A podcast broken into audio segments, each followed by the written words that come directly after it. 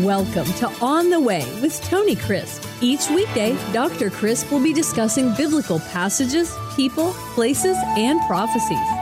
Tune in daily to start your day right and deepen your understanding of how to better walk the way and enjoy the journey. Here's your host, Dr. Tony Crisp. Welcome to On the Way. This is Tony Crisp, and this is the 365 Bible Reading Plan. Today is January 26, and our chapter reading for today is chapter 50, the last chapter in the book of Genesis.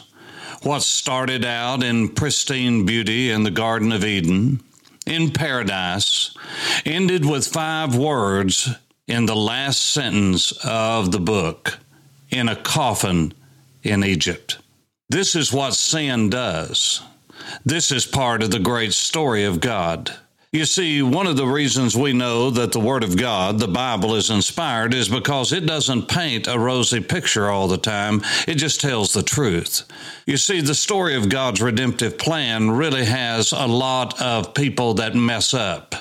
Does this comfort you? Does this make you feel at home? Well, it should. What it should do is keep us from looking down our sanctified noses at someone else. Because be careful, every finger you point, remember the posture of the hand points three back at you. You see, Jesus said, get the log out of your own eye before you start dealing with the splinter of someone else.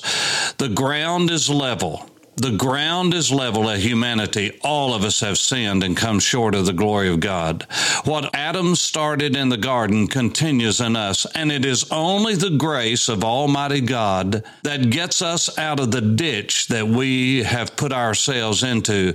Wouldn't it be nice to just blame Adam?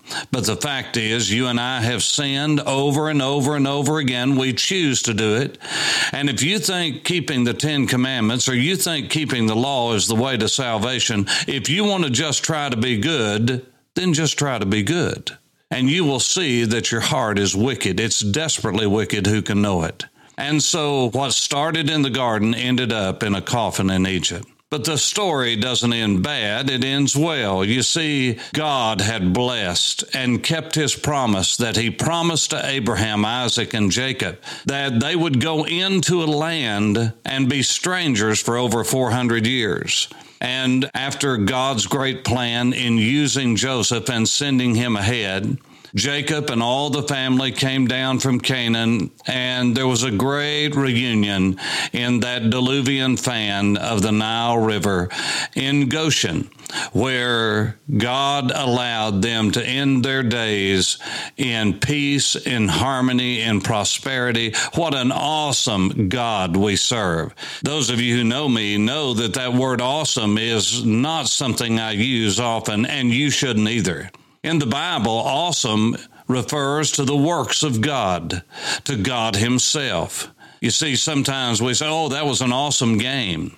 Oh, that's an awesome car. Oh, that's an awesome house. That's an awesome guy. That's an awesome girl. Oh, no, no, no, no. God is awesome and his work is awesome. And we need to reserve that phrase for God and the works of God and the supernatural acts of God. Somebody being saved and experiencing the redemption of God, now that's awesome someone living in victory over sin, now that's awesome. Someone getting freed from addiction, now that's awesome. But let's reserve that word and not dumb it down to what we have today. Well, back to the text. You see, God had blessed Joseph, and his sons were even blessed by his own father. And you can read about that in the intervening chapters from chapter 45 onward. And in chapter 49, we have the great blessing of Jacob to his sons and the prediction of their lives. And oh, was he accurate. You see, the blessing of God upon children by their father really does mean something even in the names, the names that the Jewish people give to their children are prophetic or they hope that they are. And that's why they wait until they're eight days old to name them because they get to know that child to make sure that child is going to live. For instance, you remember the sons of Elimelech and uh, of Naomi they were named uh, Mahlon and Chilion. That means whiny and piney. Why? Because they were sickly children. They were always whining and crying and pining away. And so that's what Elimelech and Naomi named those children because that's their character. That was their nature. You remember the prayer of Jabez. Jabez uh, means the one who causes pain. And Jabez prayed, God, don't let me live up to my name. They named their child Pain, one who brings pain. I mean, can you imagine a parent saying, Hey, you're causing me pain. I'm going to name you Pain. And every time you are called, you remember that you are the one that causes the family pain. Jabez said, God, please don't let me live up to my name. And God heard and answered his prayer. And so in chapter 49, you have Jacob. He named those children, and it was prophetic. And Judah, the tribe of praise, was the tribe from which David came and the Messiah came. And it is the tribe that is featured in the Bible. All of these 12 sons had prophecies about their name. But when we come to chapter 50, Jacob dies. And God had so blessed Jacob, given him great trust and faith in him. And Jacob said, Joseph, don't bury me here. Take me to where I buried my wife, Leah where my father Isaac and my mother Rebekah were buried, and my grandfather Abraham and my grandmother Sarah, at Mamre at Hebron, at the cave of Machpelah. I want to be buried there. And indeed, the Bible says that he was embalmed. When you read this chapter, and I know you have already, they embalmed his father, and that was a 40 day process. And it even says that in chapter 50 and verse 3. And then there were 70 days of mourning. And then the scripture says that Joseph went to Pharaoh and said, If I found favor in your sight, and of course he had, would you let me go bury my dead? And just the children and the shepherds stayed behind, probably Egyptians that they had serving them and had trained them, or foreigners that were there in the land. The Egyptians didn't get into shepherding, but there were many foreigners there, and so they let them take care of the flocks, and the entire tribe went up and buried Jacob in the cave of Machpelah. And so the scripture says that there was deep mourning. This is verse 11 deep mourning of the Egyptians. Therefore, the name was called Abel Mizraim. Now, Mizraim is the word uh, that's translated Egypt in our English Bibles, but Mizraim is the Hebrew name, the biblical name for Egypt. Abel means part of a meadow or a valley around a brook somewhere. So this is the term Abel Mitzrayim or the meadow or the valley there of a quiet place where they were mourning, which is beyond Jordan. That means that it was on the eastern side of the Jordan. You always remember measure distances from Jerusalem, from that patriarchal ridge and highway that runs north to south from Shechem, Shechem in the north, all the way down to Beersheba in the south. And so they buried him in the cave where his ancestors were. And so Joseph, when he did this, immediately in verse 15, when Joseph's brothers saw that their father was dead, they said, Perhaps Joseph will repay us now that we have no longer our father here because maybe he was just doing what he was doing because of that.